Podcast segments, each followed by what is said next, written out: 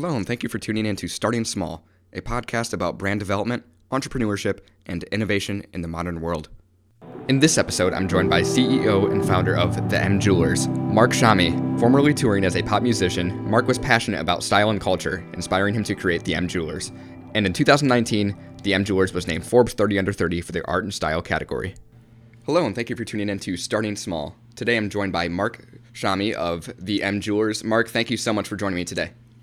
Thanks for having me, Cameron. Yeah, absolutely. So I want to start out with life as a kid. So did you have an entrepreneurship mindset growing up, say a lemonade stand or sell any products?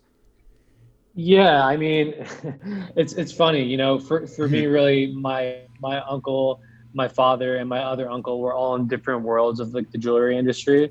Okay. Um, one was kind of in wholesale. Uh, one was had a little mom and pop shop in the West Village, um, and, and another one was kind of in more like discount wholesale private label kind of world. So everyone was kind of in their different business. Everyone owned their own little company whether it's small or big or anything like that. So i was kind of always around it. Awesome. So were they all based in new jersey as well then? So my, my dad like had a had a mom and pop shop which was in the west village in new york. Um, so it was a lot of for me growing up i remember like a lot of commuting going back and forth into the city with him kind of helping mm. around around the shop and all of that. Um, my other two uncles had both their businesses in uh, in the city as well. So I was kind of like always in and out of the city as a kid, going back and forth.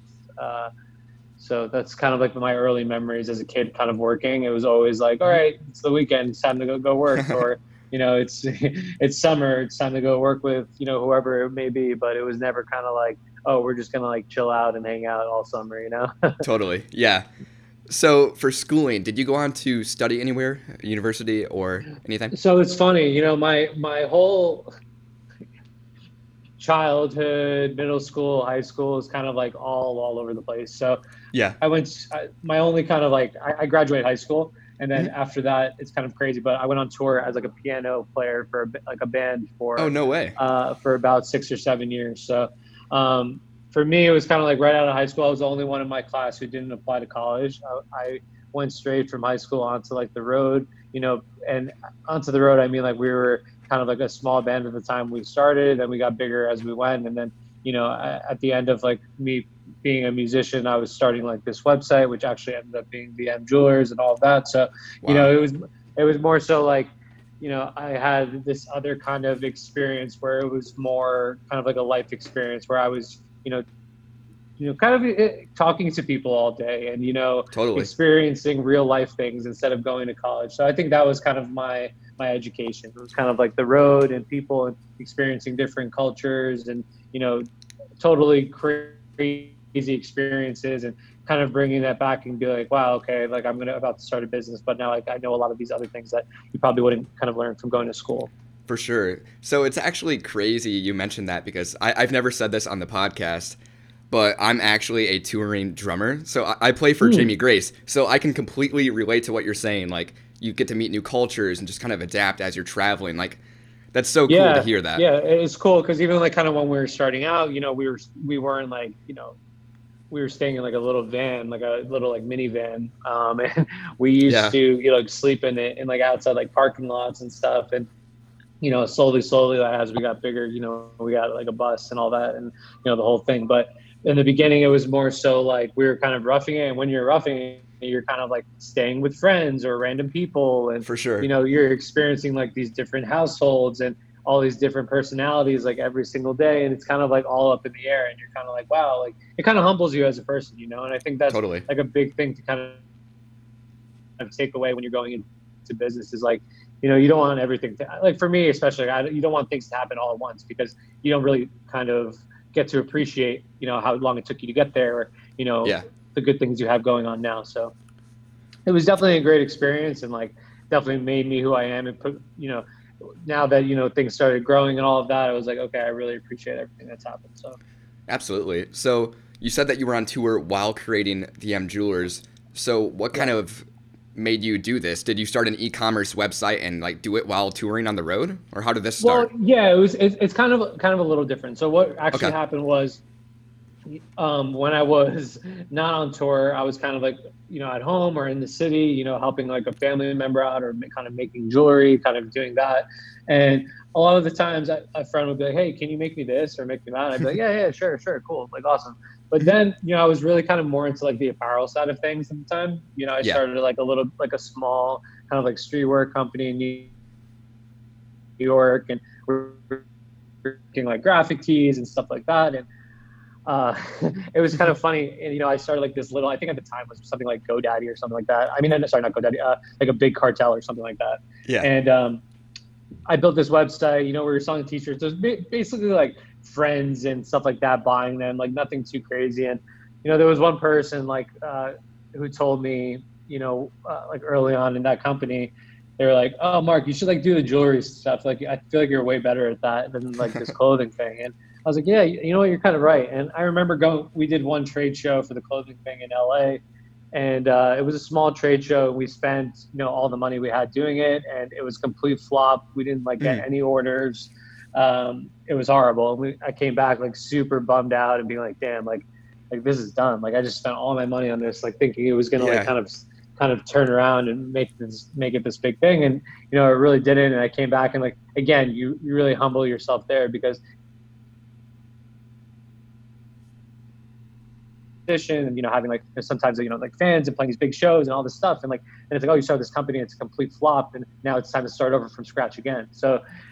At that time i was like look i'm going to really really hone in and, and start this this jewelry company. And you know i spent a lot of time uh, building the website out. I took all the original photos and product i made. I took all the photos for them. I set up the website.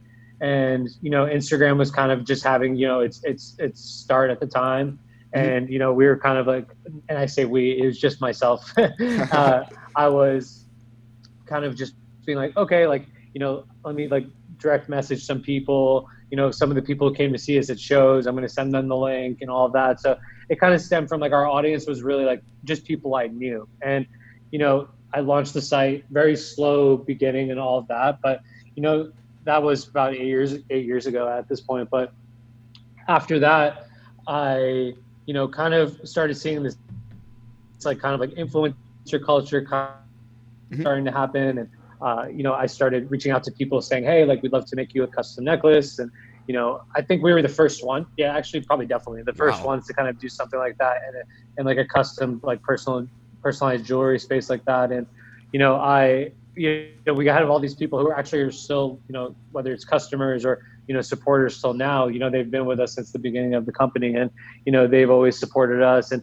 i think the brand really grew as one of like the first kind of like jewelry personalized companies on instagram especially but wow. what's weird about it too it's like it's, it's it's not a company that's really just born on instagram you know a lot of people think yeah. that too they're like okay this is like a d2c company that's you know popular on instagram right it's for, for me sure. it's like it comes from like 30 like to 40 years of like you know family experience of like sourcing and you know making materials production all of that. You know, my you know, as a kid, my father was making nameplates and name rings for people like in the West Village, and then he ended up moving to 47th Street. So it's like for him, he was always doing that kind of stuff, and for me, it was just like I grew up in it, and I learned how to do it, and I took it to a whole different path where you know he had customers coming into the shop, and that was his only source of like revenue, or you know there was no advertising for him there, so it was just like walking yeah. traffic, which in this day and age, it's not even possible anymore. So yeah, for sure. Know, for us, it's really it's really about you know we're at the same time we're as much as a jewelry company you know we're you know we're always doing shoots and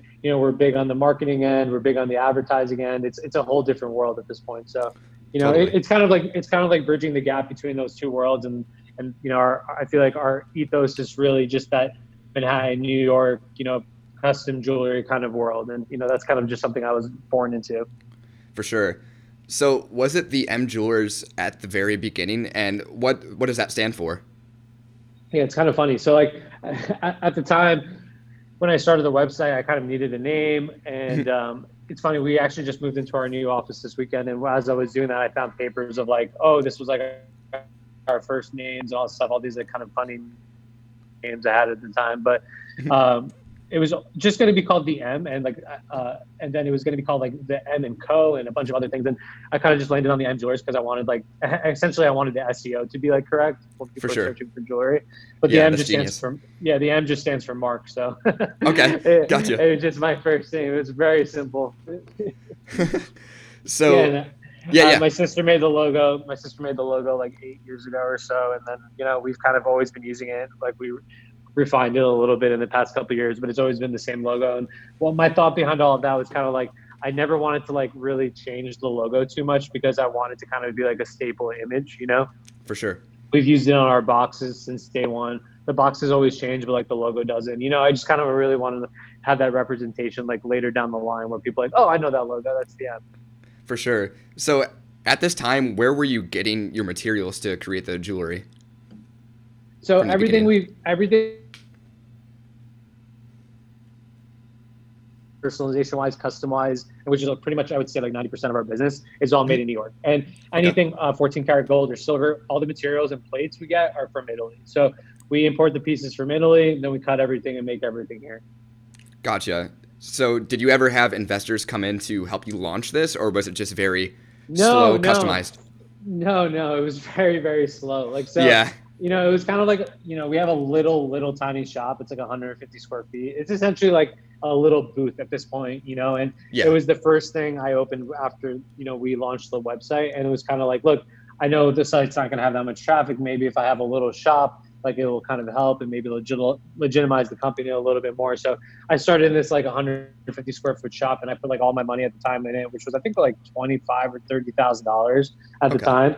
Um, after starting like the, the clothing company, after the jewelry company, and all of that. And it was kind of like, okay, you're gonna have to pay all your security and first month's rent. Let's try this out. And yeah. I signed a really long lease too, which was wild. And so it was kind of like putting every, all the cards, you know, throwing it all in, like everything on Reddit, essentially. And totally. You know, it kind of went in, and luckily things worked out. But you know, there was definitely some very low moments. You know, it was like, okay, a week went by, we didn't have any sales. Like now, what do we do? It's like I think that's a lot of things, and it's kind of like good advice for people starting companies now. It's like everybody wants to say like, "Oh, I have a company. I'm starting a company. Like a, a product is coming out, coming soon. We're launching on this date." But it's really about the follow through at the end of the day, and not just like the launch. You know what I mean? Yeah. It's about how do you sustain that like three, four months after, you know, after your collection or your product is out. Like, what do you do next? You know. Totally. And I think those were the big low moments for me. Like, okay, wow, like we had a big rush of people, friends and family, and you know whatever. Come the first week the shop was open or the site was open, but now what? Like now, how do we get it to the masses? You know. Absolutely. So I think that was the like the, the really big battle. So With what would you say? Anything, you know. Yeah, totally. What What would you say is your mainstream of advertising then? At this time, was it social media? Were you driving hard? Yeah, in the beginning, it was a lot of just kind of like organic, like influencers, things like that. The funny thing is like we we never like we're paying for like you know people to post this stuff like because essentially we're giving them like nice nameplates you know it was like custom yeah. jewelry where it's like a, a gold nameplate or you know maybe something with like a small stone in it or whatever so like in the beginning it was kind of like I, I feel like we didn't even know what was going on because even like these like it was kind of just like this open format of like okay hey do you guys want like a nameplate i guess you guys can post it or something and you know, it kind of just like started that way. And now we're in this world where like it's like sponsor post here, sponsor post there. You know what I mean? So it's For like sure. I think we were kind of just like early on that, which was like kind of I guess luck. And you know, we navigated more into like other things now, where whether it's like retargeting or, or you know Facebook ads or Instagram ads. You know, now there's even TikTok ads, which yeah. it's kind of like I don't know what's going to happen with that, but like there's there's all these different platforms which you could like essentially start a brand today and now you're promoting you know what i mean? So for sure. it's it's definitely pretty wild. So who are some of the renowned say artists or celebrities that you've partnered with with your jewelry then? Um you know there's a there's been a bunch of people who have worn this stuff you know? Mm-hmm. yeah, for, for us mostly like a lot of like the stronger collaborations we've done is like one thing i was really excited about we did was with nike we did like an air max day collab with them oh, which wow. was awesome. Um that was really something exciting to work on. Just because you know I, I came also from like a world where I you know I, I kind of wanted like a clothing streetwear brand to work and it didn't, and. Yeah. it was cool to kind of do something with them because I do just love love Nike as a as a company. I love you know everything they put out, and I love just like their whole company ethos and all of that too. So that was definitely like one of my favorite things to kind of work on. But you know, sure. we there's always so many different projects for us. It's like we're such a it's such a fast paced environment for us because we always get like really crazy deadlines like okay we need this custom piece by tomorrow night and it needs to be in los angeles and it needs to have all these different things on it and we're like okay let's do it. We're a really like scrappy team of, of people and we're always just like okay we're just gonna get it done you know? Yeah. So what is your main demographic for jewelry would you say? Um it really depends you know? It's like for us i would say it's like more 18 to like 40 male and female. Mm-hmm. um and you know for us it's like we're opening up the male space a little bit more we definitely started pretty much like kind of on the women's side of things. Um, yeah. and now we've kind of like we're evolving a little bit more into like the men's space. So Gotcha. So what would you say separates the M jewelers from your competitors? Uh, you know, it's I don't know. It's you know, people ask me this question all the time, and I think a lot of it is like, you know, I don't really I don't really see that we have like a lot of competitors or anything like that. It's like I think we're trying to do something a little bit different than a lot of other jewelry brands are trying to do. Not saying like, oh, we're we're better than everybody. No, totally. I'm just saying that like our our whole thing is like we're we're we want to work harder in like the tech space of things where we can show people what they're actually getting and show them like a rendering preview, which is something like we added on our website where you can go and see a nameplate and actually see what it's going to look like before you get it. Um, so for us, it's more so like we're trying to build out the actual experience of how you get a custom piece done and made.